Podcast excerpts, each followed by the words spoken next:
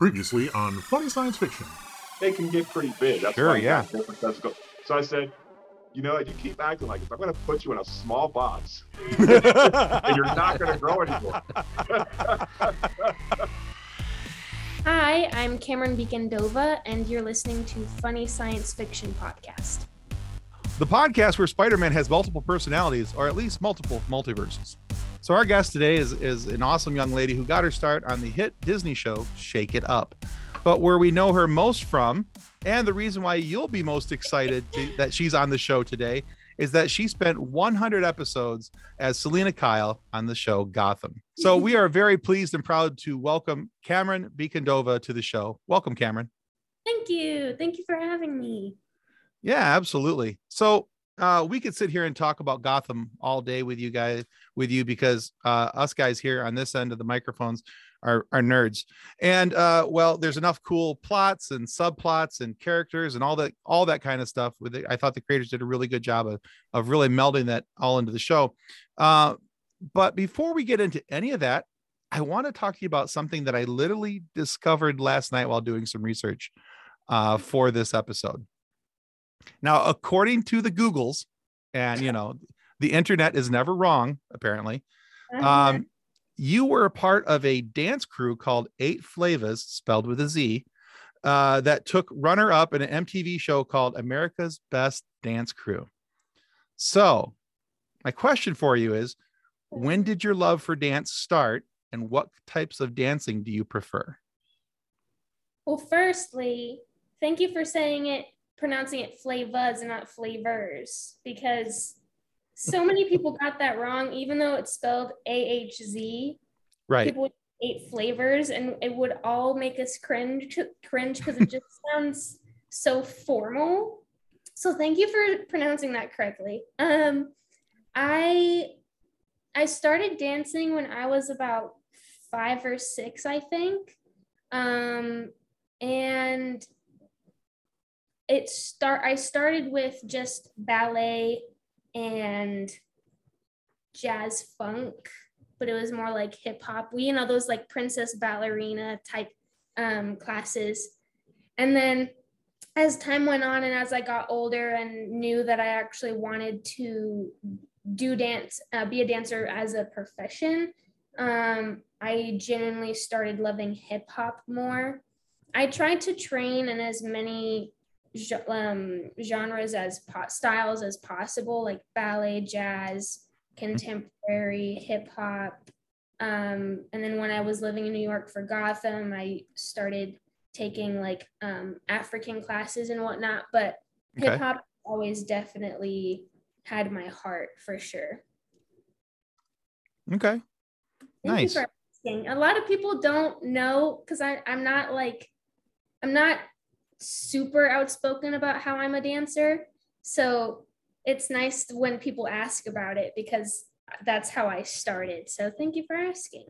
Yeah, absolutely. Well, we try to do our research on everybody who comes in and and you know and I mentioned this in other shows and I didn't put this in as part of my question, but we always love to know the background of the person that we're talking to and, and a little bit of their backstory and what kind of made them, you know, who they are and what they are and how they got to, you know, from being the person that we didn't know to the person that we kind of know from, you know, their roles in, on TV and such. So it was kind of cool as I was going through that at first I was talking to my daughter last night and I and I and you know I mentioned in the outset that you you were on the show Shake It Up. Um and and and my daughter was like, "Oh my god, I used to watch that show all the time." Uh and so she was very excited about that and then to find out that, you know from that to being a dancer and you know and all that kind of stuff. It was it was kind of cool. Uh kind of neat neat little walkthrough uh, of some of your your younger roles and some of the stuff that you had done. Yeah, and what's funny too is Shake It Up was um, my first audition as with like as a professional dancer and my first job as a professional dancer. So, and I'm still getting like one dollar and thirteen cent residual checks from Hey. and I'm just like, okay. I mean, I'm thankful. I mean, okay, it cost as this check. It cost as much as this check is to send this to me. But you know what? Right. Long live Shake It Up. There you go. Hey, you save you save, you know, four or five of them, you can go get a a a real shake, you know. Hey. So Arby's and get myself a latte. I mean, there you nothing. go. Hey, looking through some of the work that you've done, I personally am a huge animal lover. I love going to zoos, hanging out, uh, spending time outside, wildlife in general. Um, I actually had a small encounter with a wolf at a northern Michigan campsite when I was little, which was slightly terrifying. But oh, yeah, it was a little, it was the, I have to get up to use the bathroom in the middle of the night and walk from my campsite to the bathroom and walk in with my flashlight and I hear the, oh, and I'm like, oh, and they were like there was like one 50 feet away from me and it was the i don't have to pee anymore. Um oh, no, Like- just full bladder. And did you pee yourself? i would've- did not. I bolted it to the bathroom but it was like i was so close to peeing myself because it was the there's a wolf right there right, Right. there. In full bladder. It's right. and i was like 10 and it was the i can be brave and watch the bathroom by myself. I don't need to wake my parents up oh my gosh. no terrible terrible story terrible idea i love tim's oh. just loving this so i was actually really excited about your involvement with the north shore animal league Yes. So Tim's going down. So I wanted to know how you got involved with the largest no-kill shelter in the world, and do you have any pets that you can tell us about? So I actually, because after the show ended, I moved back to California. So I, I haven't been able to do much work with them in a little bit. But um, I think I got involved with them. I was invited to do, um, I think Hallmark Channel has this annual kitten bowl and like puppy thing, like where they take the idea of the the all-star baseball game and then the Super Bowl and they like, bring Oh animals yeah. And North Shore Animal League supplied the little puppies and kittens. And and I'm not sure if this I think this is how I got connected to them. Anyway, my parent fell in love with one of the kittens and got in contact with someone about adopting it and then on came this you know this kind of ripple effect of just going up there to meet with people. And then i ended up um, being gifted one of my other cats from them. Um, and it was just a really great or it's just a really great organization. And um, i love I, I love both cats and dogs but i prefer to have a cat. Um, and Which just makes sense now. I mean, yeah, it's like my whole life is a movie. I even like before before I even auditioned for Selina, I had this gray beanie that had cat ears on it, and I was obsessed with it. I wore it almost every day, and I can go on a tangent about it. But basically, when I got the role, a video, uh, like a, an old video that I had done prior to the audition, um, you know, resurfaced and they're like she knew she had gotham when she filmed this. And i was like no i really didn't. I just love i just love cats um but to go back to north shore animal league i just i love the work that they do. And i have always favored um adopting animals over buying them. Right. and it just seemed like it was just a very natural partnership i guess you could say. That's Um, really cool. And they they the money that they are given through donors and everything they actually use the money to build facilities and to help the animals. It doesn't just go into some random bank account you know? Right. so um i really appreciated that. And i you can just tell that you love what they do. So or that they love what they do. Yeah. so that's how Also, I know them that's awesome. I am also a cat lover. I have two cats of my own. I am actually a little bit sad that I didn't decide to wear my headphones today because I've got my oh those are so cool I love these, but it was the I'm like, I don't feel like wearing my headphones today. I usually wear them. But no, So cats are cats are the greatest. lion vibes, so it fits either way. Yeah. So- Usually though I like I part my hair so my headphones are hidden in my hair so you just see the cat ears Okay. sticking up out top. So how many cats is too many cats? Oof. Cats act more like humans than people realize, I think, and that's why I think they get a bad rap compared to dogs because cats are more complex and they Mhm. express emotions. So I feel I I honestly associate I honestly equate cats to babies, and I because of that it's like I just see it as well.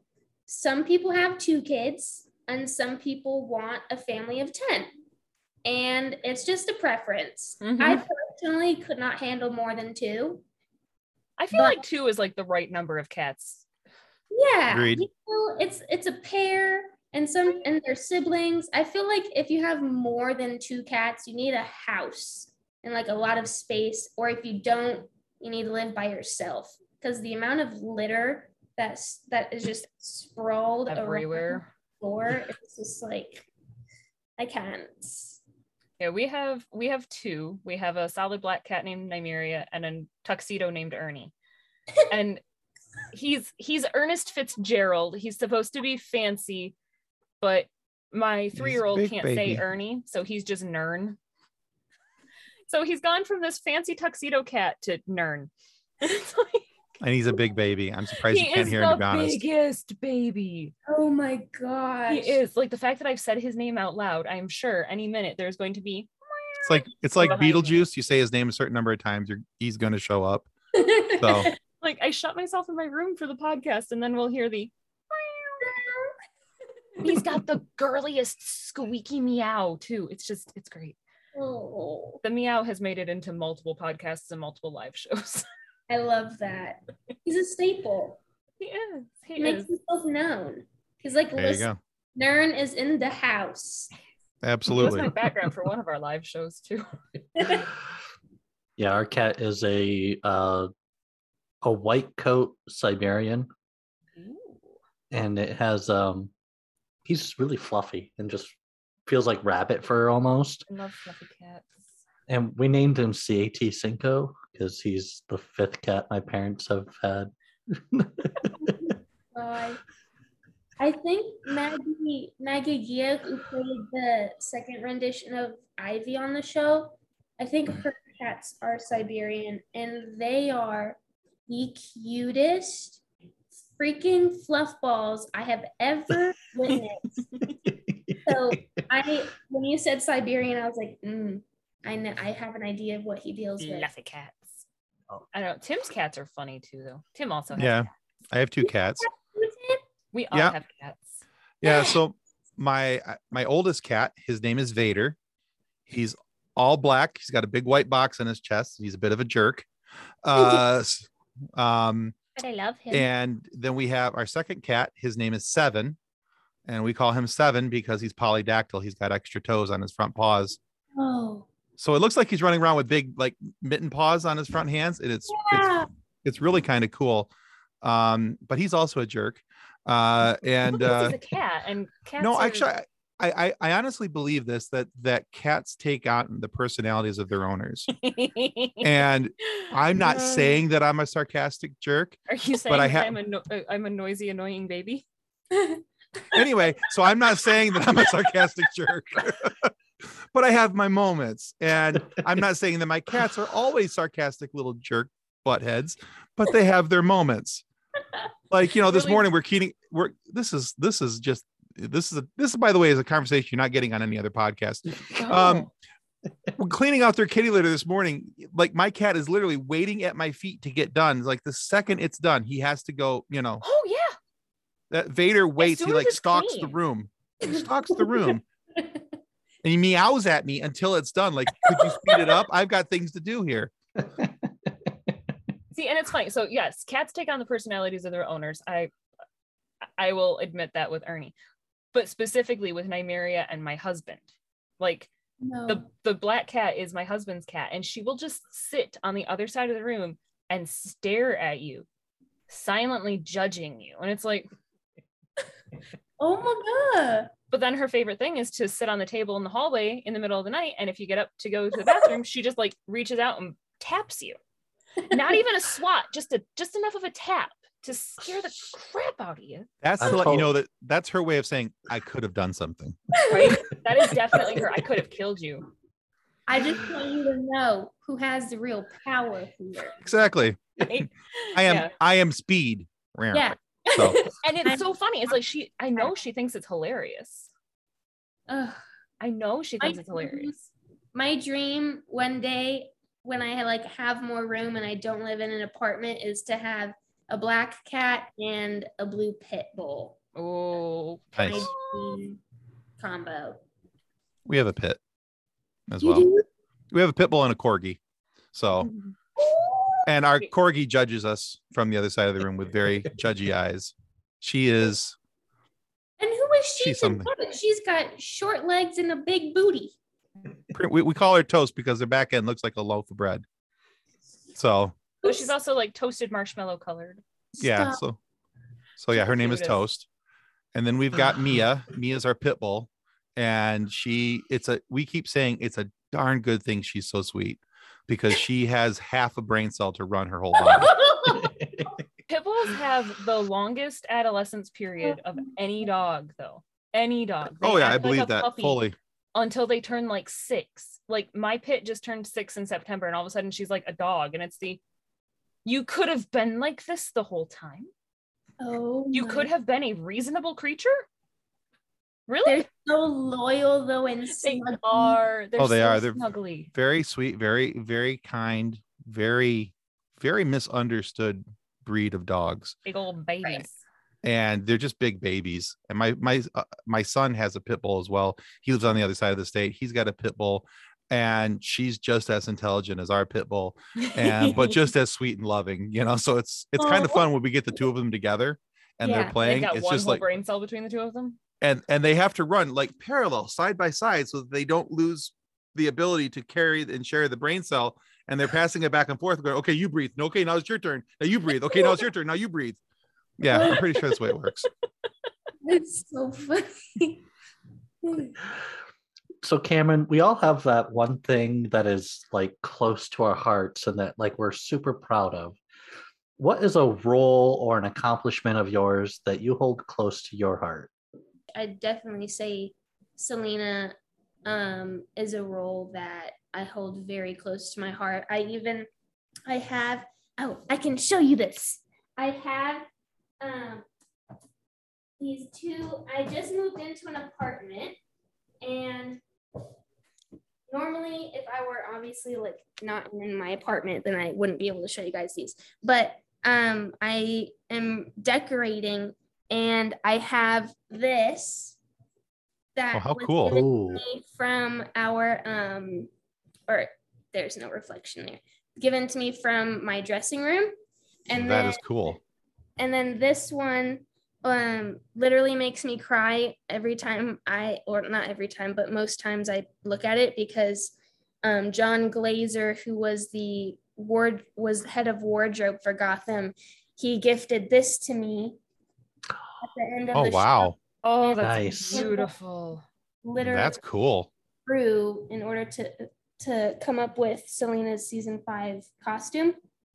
And in the back, there's um, you know signatures from different crew members and cast members, but I definitely say that Selina is a role that I will never forget, and Gotham is a job that I will forever be um, that I'll forever cherish because it did start my career.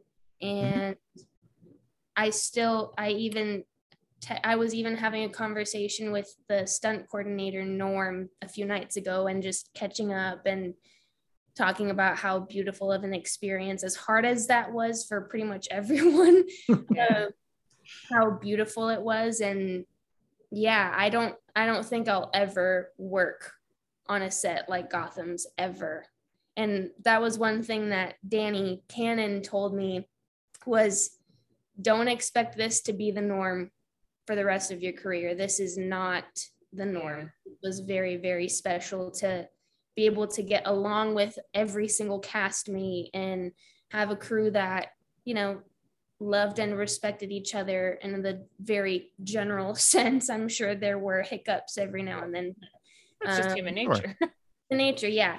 And I mean, when you're working with someone for like five years every day, especially crew, crew Mhm. was averaging like 17 hour days five days, six days a week sometimes. So anyway, yeah, I'd say that's the long, long answer to say definitely Gotham and Selina. Well, as we say in, in many interviews, we like long answers. Long answers are good answers. Great. So, I so live for that. Yay. yeah. So you done you, you done did good there, kid. I done did so good. That's right. Those are cool uh, uh, pictures. Thank you for sharing Those are those. really cool. Yeah. I So- have to say, sorry, before we go. Yeah, on yeah, go for it. Right after the the series premiere of Gotham, I actually took a picture of you to a hair salon with the I want my hair cut like this. What? Yes, Oh my legitimately, because it was the I watched you in like in the first couple episodes, and I'm like, her hair curls just like mine. Yeah. I need my haircut like this. Like I love that look and the the the steampunk goggles and the leather and I'm like this is what I, this is make this happen. Me, I still have the goggles too. Ooh. Oh, cool. Yeah. Nice. All right. So w- this is actually a nice transition from going from from uh, the pictures and talking about the haircut to my question. So almost a perfect segue. Let's go. Um, yeah. So thanks for the assist there, Kathleen. Well done. All right. So sometimes life imitates art, and sometimes art is dictated by life. And this was kind of the proven true and kind of the case on your show, Gotham, particularly season five. Now, I understand that you broke your foot sometime uh, before the start of season five. And I was wondering really how that impacted the filming of season five because there was a lot of pretty intense action scenes, especially early on in the season. So, how did that impact filming and, and impact things for you? Um, so I mean, what what's so funny is the broken foot was the least of my problems and it definitely didn't help, but it was not like it wasn't the main thing that made season five difficult. Um, but I didn't even know that I broke my foot. I I was training in LA. I spent hiatus out uh, in LA and I like to dance barefoot and I basically stress fractured my foot in the same way that I that I did it when I was 10. So it was like almost exactly 10 years later. And anyway, the orthopedist told me that I just overworked my muscles. So I called the producer, the executive producers, and I said, I just want to let you know, I know we're two weeks out, but I'm going to be resting. He says it's just overworked muscles. I know that you sent me the script. I know that I'll be in the hospital bed the first episode, so I should be a okay after that. And he was like, okay, you know, like I'll take your word for it. Well, then the second or third episode came around where we were fighting the really weird, like sharp tooth gangsters. And um, it was just gnarly. Like the sharp pain up my freaking heckin' leg from my toe to my hip.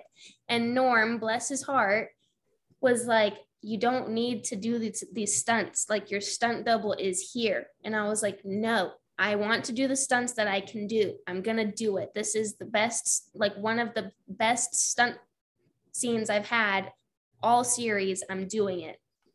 Anyway, it just got worse and worse and worse. And then they had me go to the doctor. And that's when I find out, found out it was broken. And that's when I had to be put in a little boot.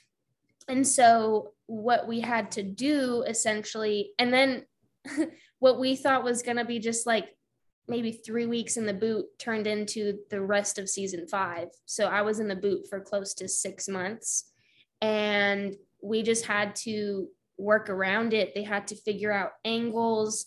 Um, a lot of times I would literally go to my mark after everything was set up, go to my mark in my boot, and then um, the wardrobe department member, Johnny, who would help me pretty much all the time, he would come, switch out my boot, put on my Selina boot on, exit, and then I'd do the scene. Um, but luckily, season five, as he- as stunt heavy as it was for Selina, that was the first and really only season that I voluntarily was like, I am not doing most of these stunts this season. Um, not only for the foot, but also the emotional weight that a lot of them held. Um, they were a lot more violent. Um, they involved another woman, which I had, you know, I have I have a history of violence between myself and a woman, so it was like it could it was very triggering in that way. Um, and I was just like, you know what? I have my stunt double. You go off, Sarah. You're a G. I trust you to do your job. Um, and I would just come in, do what I could physically and emotionally do, and then let her do it. There like, you go. I can't. No, understood. We yeah. a stunt double for like daily life. honestly it's just life is a life really is a movie it's sometimes i i well often i look back and i'm like what the heck is this and even then i'm only 22 years old there's so much more life to experience i'm like oh what more could i go Right? If this is what I've already done. what more hmm i am i wonder I have to say though, early 20s are insane. Absolutely. Early 20s are bonkers. I think it, it sort of starts to settle out at like 25. And then you you get to the I'm gonna be 30 and your brain starts reeling again. okay i mean Or mean third or 35, you know. that's kind some of I'm people. thinking as a girl, like girl brains are different than boy brains too. Oh, no, no, I'm I'm not disagreeing with that even a little bit. Um yeah. No, I at, at 35 I was full on 15. I think I've advanced to 16 at, at 45, but you know. When I turned 25, I told my husband, I'm like, I'm having a quarter life crisis. Um, oh no we'll see what happens. i don't know how this is supposed to make me feel better And then we had It's a not kid. no.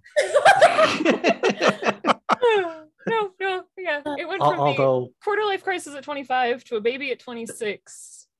okay This this is a ghost of Christmas futures or something like that, you know. So just Although Kathleen, you gave me an idea. Like, I wonder if you can have a business of, hey, let me be your stunt double for the day or something. Right? Yes.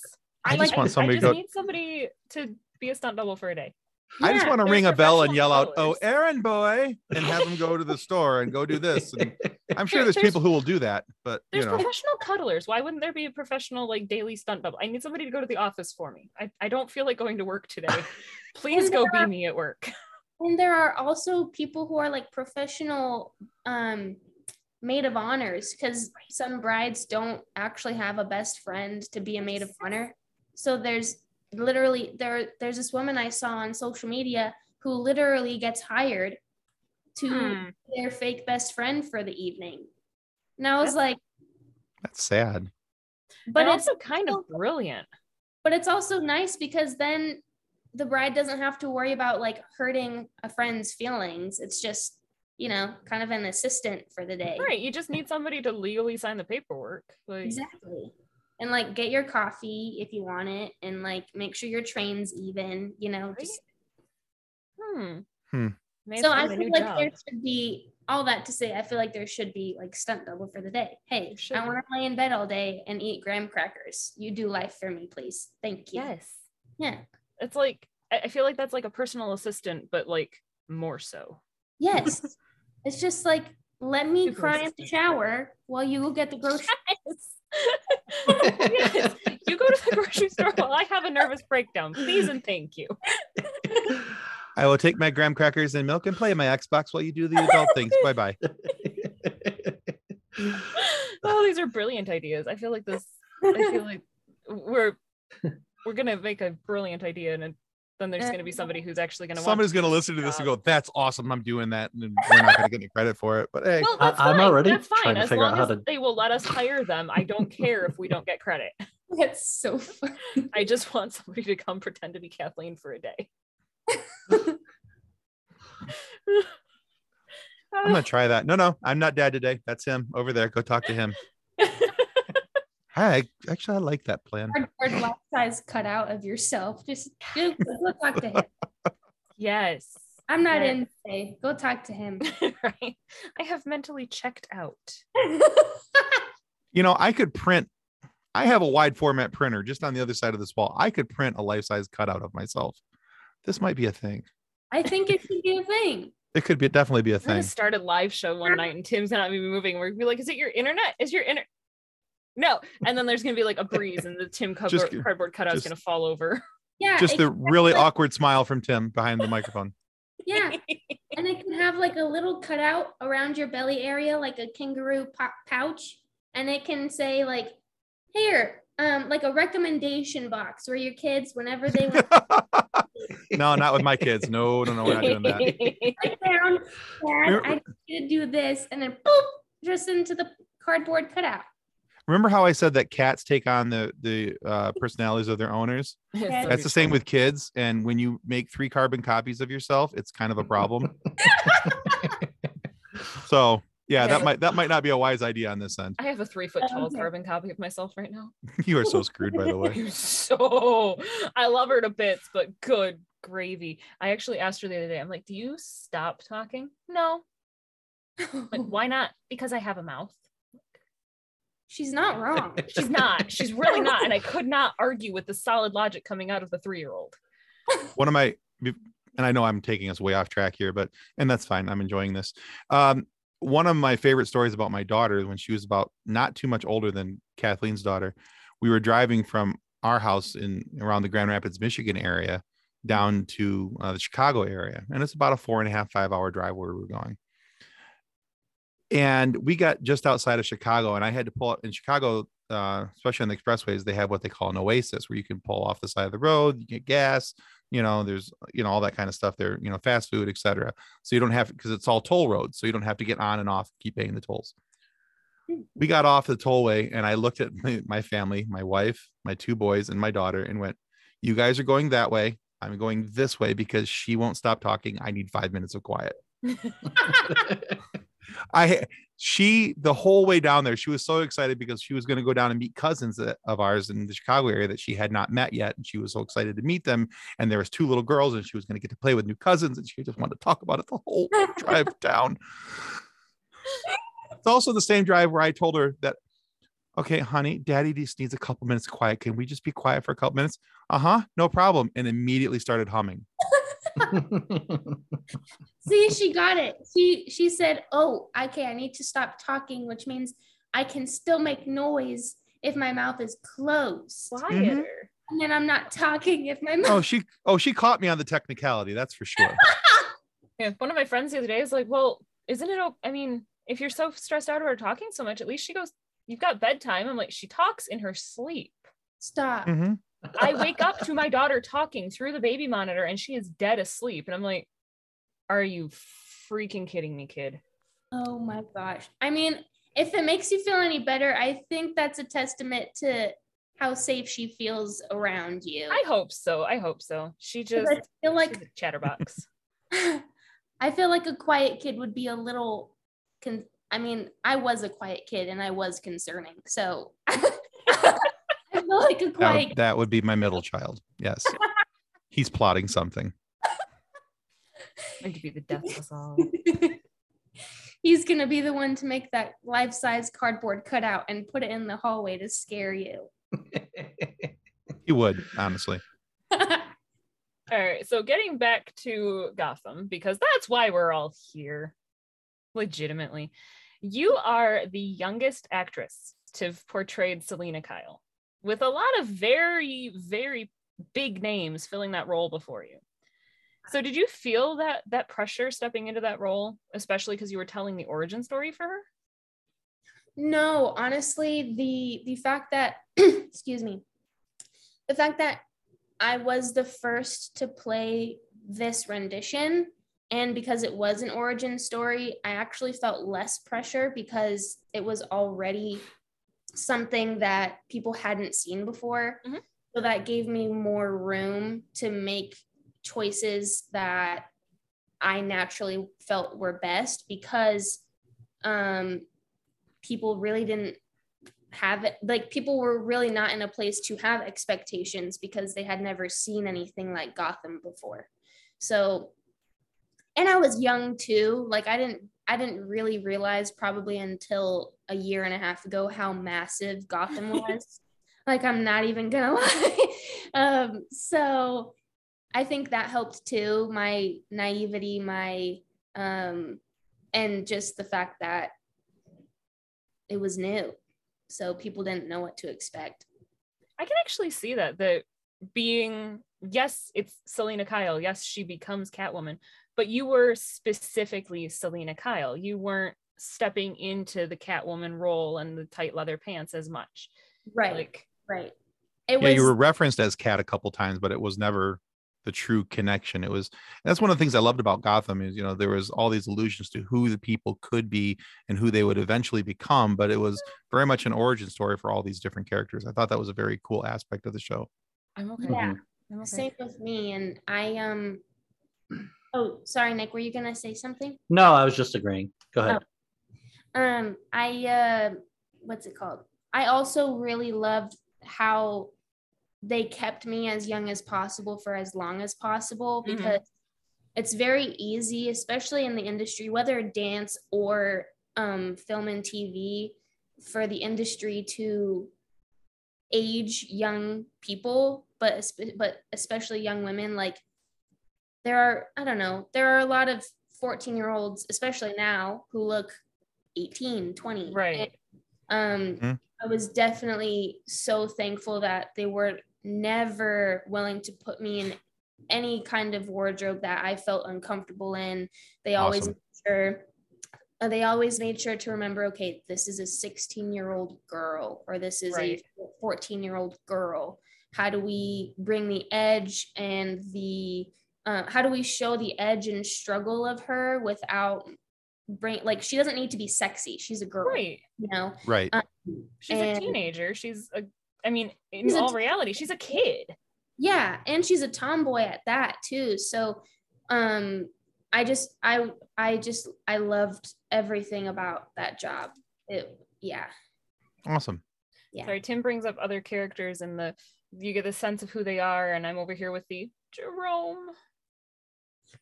I loved Jerome so Cameron- much. cameron did such an amazing job he does He not get enough credit for that And he should be.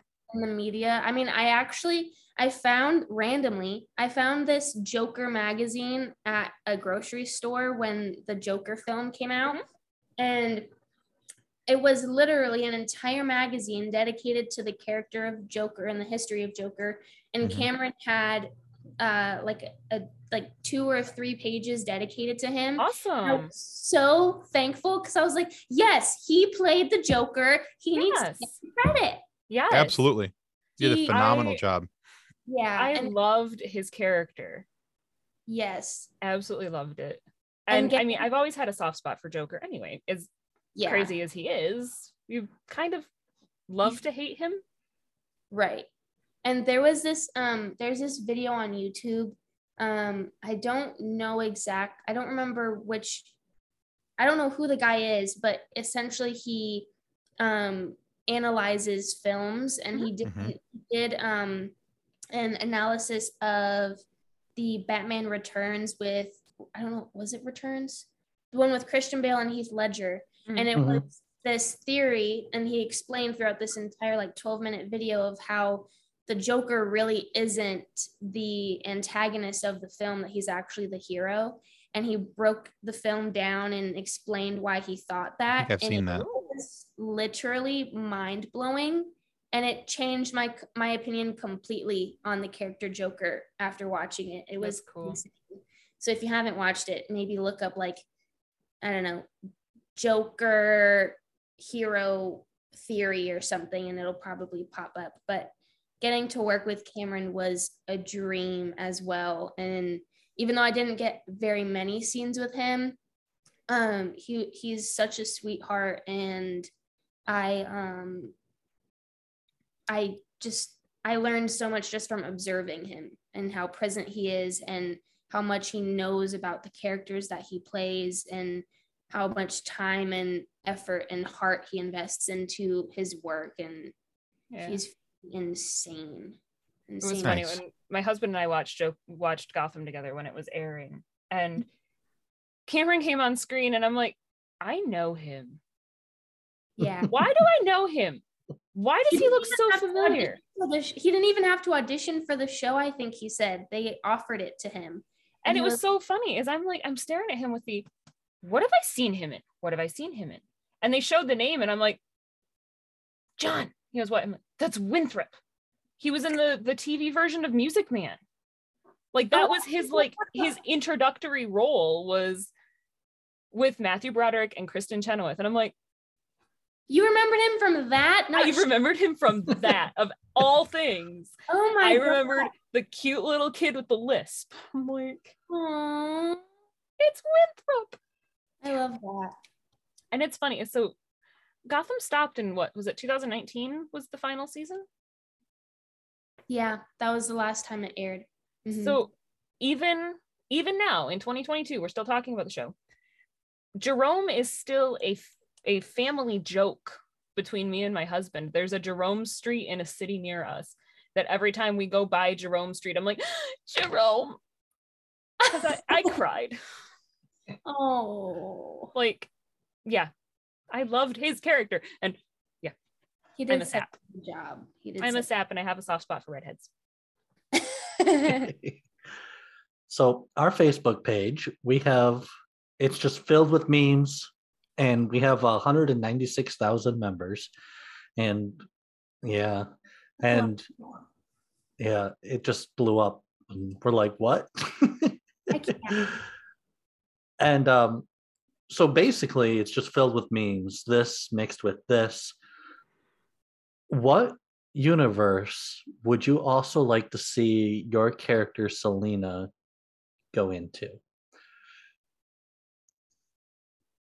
Oh, interesting. Um, I don't know. I think I think the rendition of Selina that I played should stay in that universe. That that um Gotham's version of Gotham City is in. I think it because that what made Gotham so amazing is that it wasn't really centered. It wasn't centered around the people. It was uh, it wasn't centered around like the core cast. It was centered around the city and Mhm. the atmosphere. It was very much more of the the, the Gotham itself was a character, and so I don't I don't see Selina, at least the version that I played, I don't see her stepping out into any other universe. Um because it was so spec- it was such a specific place and um Gotham itself was they made such an effort to keep the time very ambiguous like you saw taxis that looked like they were from the 1950s but then you know Gordon and everybody uses cell phones and it was a very Mhm. um a, a very timeless and kind of just how do I how, what am I trying to say um it was just a very ambiguous place Mhm. um Mhm. Very much a purgatory i'd say. Like that's kind of the word that comes to mind. And i don't think it's like any other dc um project or I, I don't think it's like any other dc project in the sense that i don't think it's similar to even marvel that some like i'm kind of i'm stuttering but for No, you're doing fine. so like Spider-Man, the Spider-Man universe and the No Way was it no no not No Way Home. What was the one- Multiverse. yeah, the the Spider-Man film that just came out with Yeah, no way home.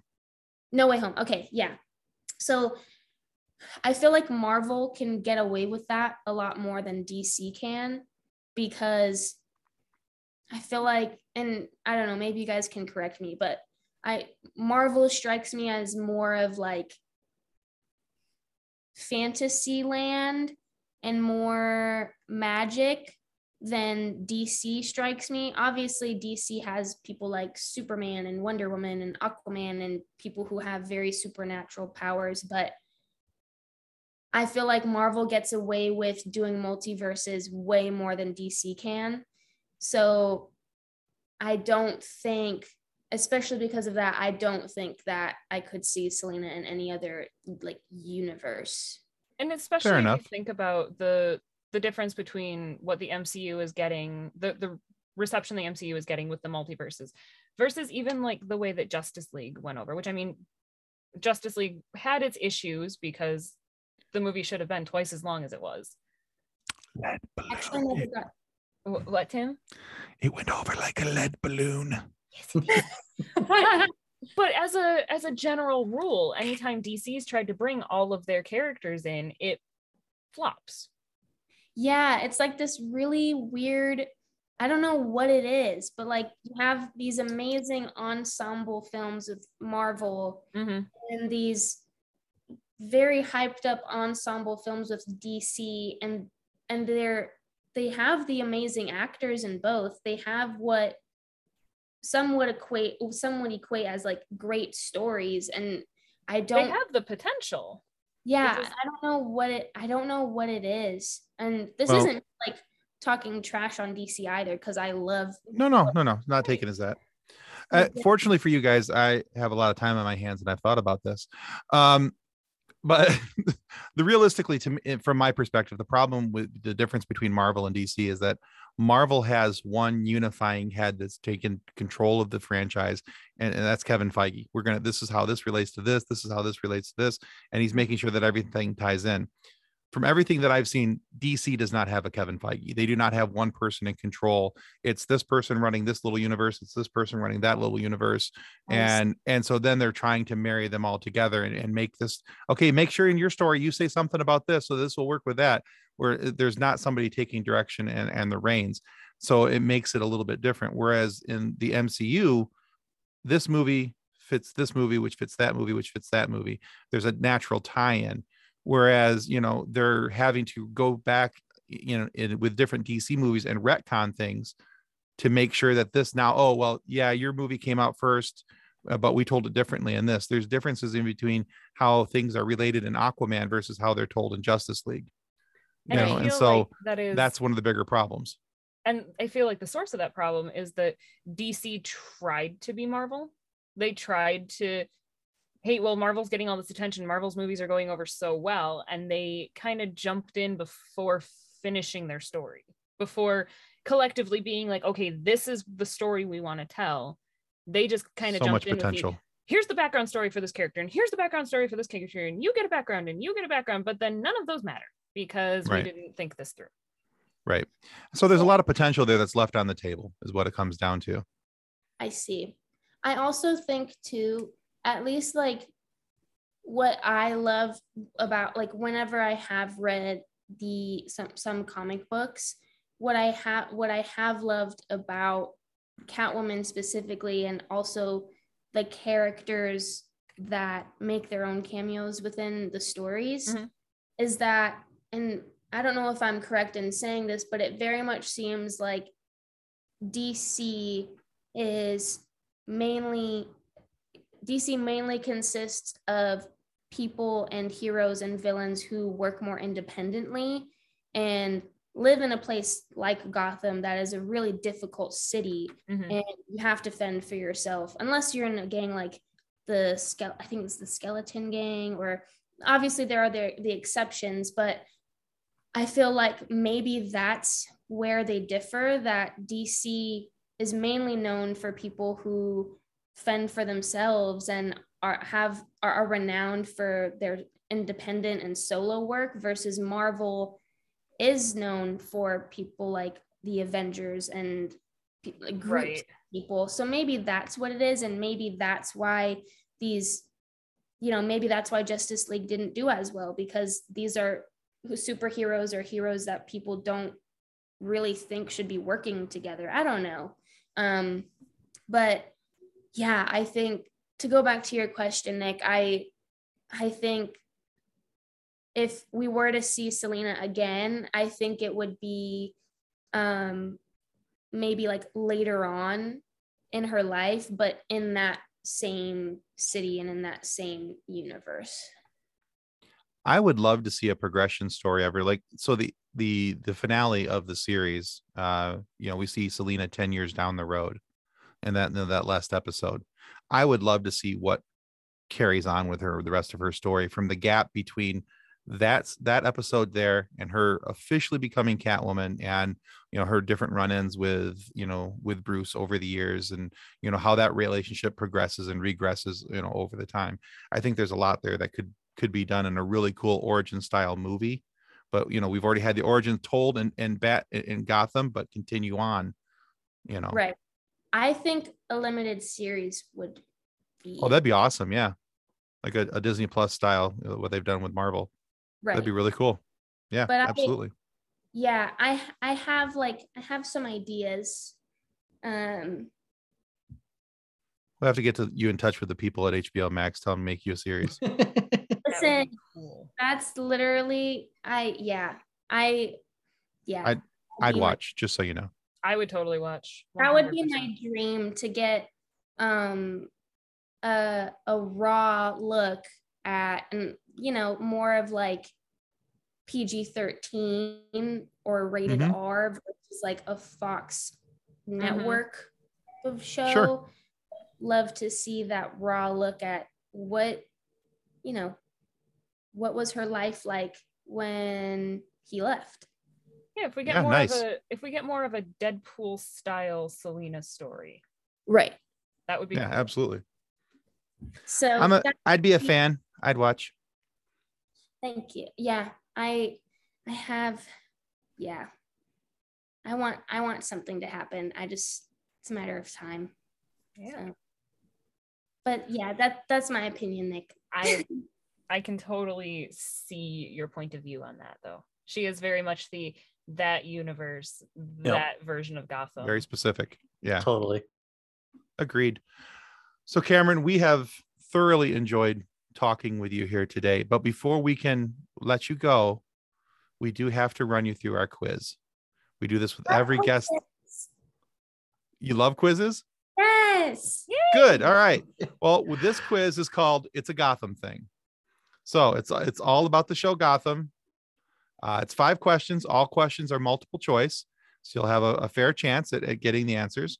All right. Now, I, out of those five questions, if you get three of them correct, we want to send you a mug that looks a lot like this one that says "I gave to the Red Shirt Widows and Orphans Fund," and on the back, it has our wonderful little show, uh, our show logo. Okay. And if you get four questions correct, we'd like to send you uh, this book right here called Dances with Aliens. It's written by our show founder and, and group page founder, Drayton Allen. It's all about the last man on earth being a dog, but not a four legged dog that goes woof, but a singing, dancing cartoon dog of the theme park variety.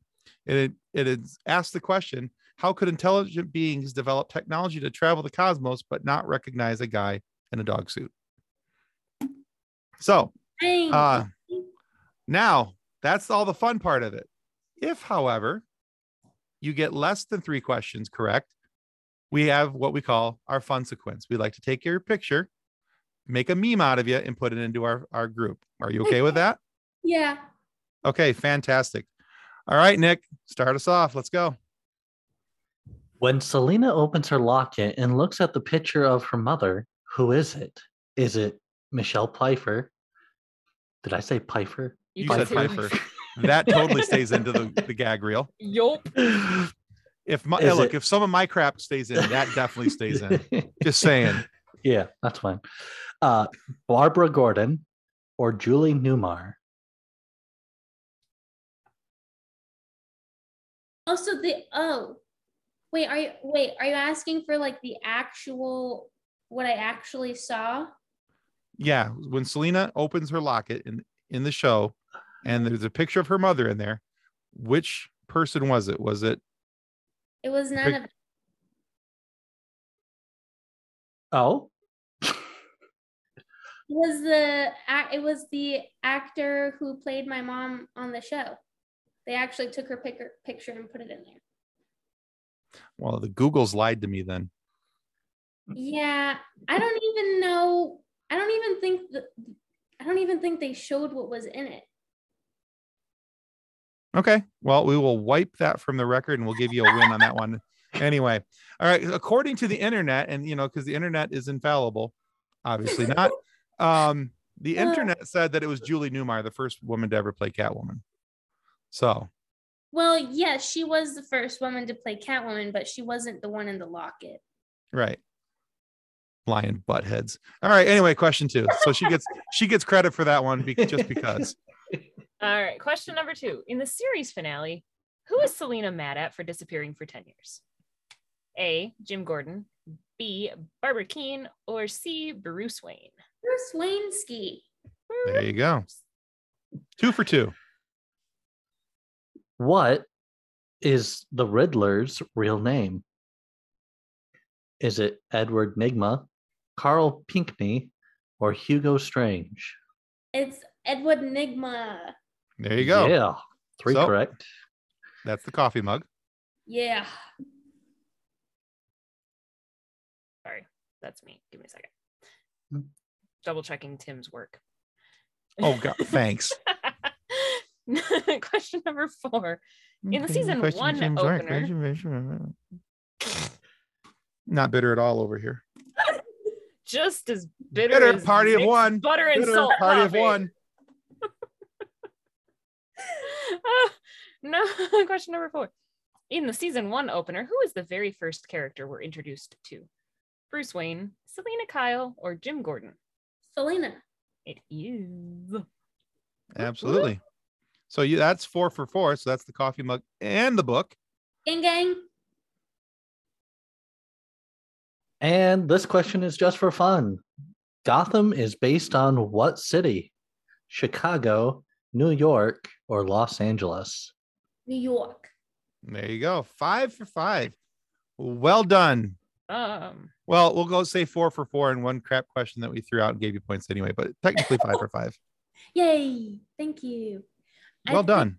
I'm trying to remember the order of people that precede me.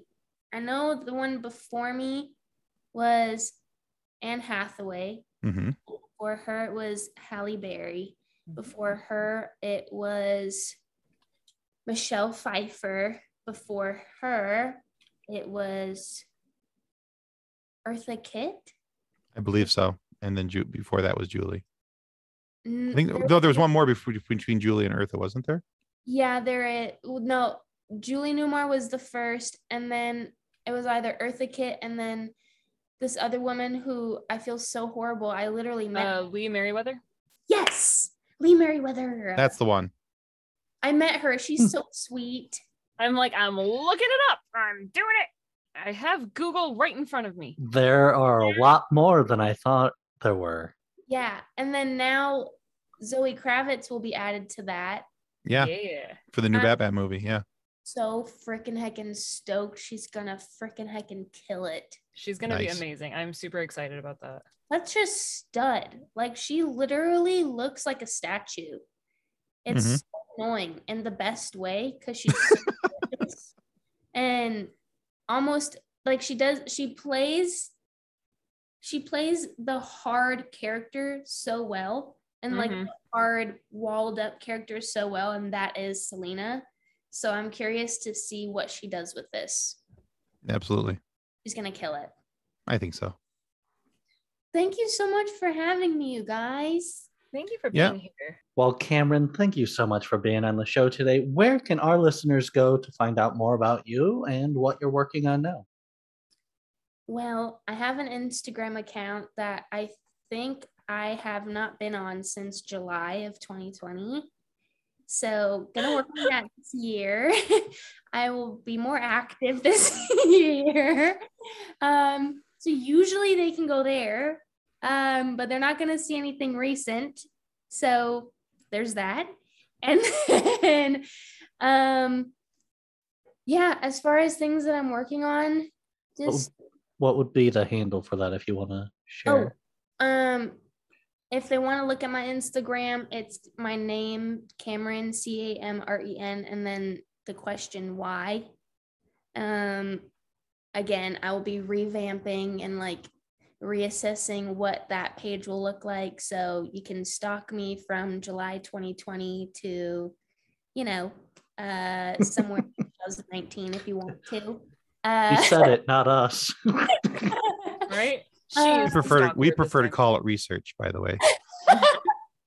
hey, listen, an orange is, you know, call it as it is. There you Uh, go.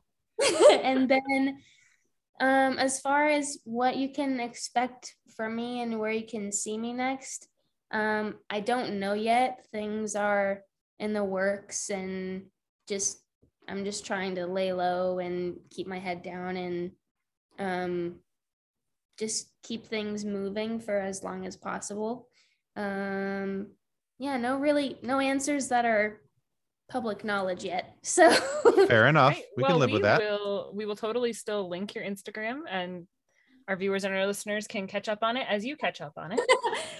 Yeah, she's in some They'll catch. They get to catch up in real time. Yeah, she's in need of some rebranding, but we all have those moments. So There you go. And we look forward to whatever you've got in the works. That'll be Absolutely. look we look forward to finding out. thank you. Absolutely. All right, guys. Also want to remind you that subscribing is the single most important thing that you can do to help our show continue to grow and get amazing guests like uh, Camren Bicondova uh, to come and stop by and and share these funny moments and, and laugh with us. So please subscribe. It's that little button down there. Just hit it the one time because if you hit it twice, it undoes it. But anyway, uh, be sure to check out Camren's work on, on Gotham. And we didn't really get a chance to talk to it about it, but she also has a short film that you're going to want to check out called Three Days Closer. You'll want to check out that uh, as well. And so, uh, and for whatever reason, if you're not happy with the content of our show today, please feel free to lodge a complaint with the head of our complaint department. That, of course, is Selina Kyle. Sure, she's young, and but when you might think she lacks in experience, but she makes up with it, makes up for it rather in enthusiasm and a little bit of extra sass. Now, alongside her with friends like Ivy, she'll make sure that the offending parties are dealt with, or if you can at least pay them handsomely to forget about the complaint. After all, it is Gotham and it is every girl for herself. Thanks again, Camren. Thank you so much. It was so fun talking to you guys. All right, everyone. Our show is brought to you by our charity sponsor, the Red Shirt Widows and Orphans Fund, which supports the Wish Upon a Teen Foundation that helps out sick kids when they need it most.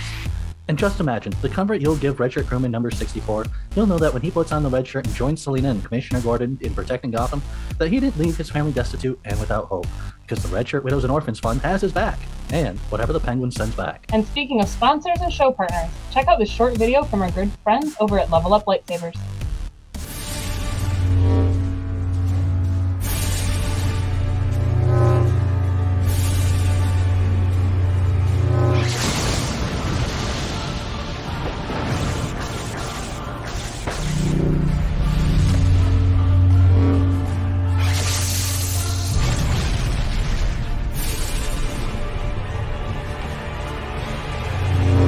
Information about Level Up Lightsabers and their online training sessions can be found in the episode description below. On behalf of the rest of the hosts of Funny Science Fiction, we'd like to thank you for listening to this episode.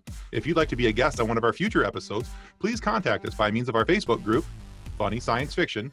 You can find us on Twitter or Instagram using the handle at Funny Sci-Fi, or you can go to DraytonAllen.com and click the contact me link at the bottom of the page. Thanks again. Hope you enjoyed the episode.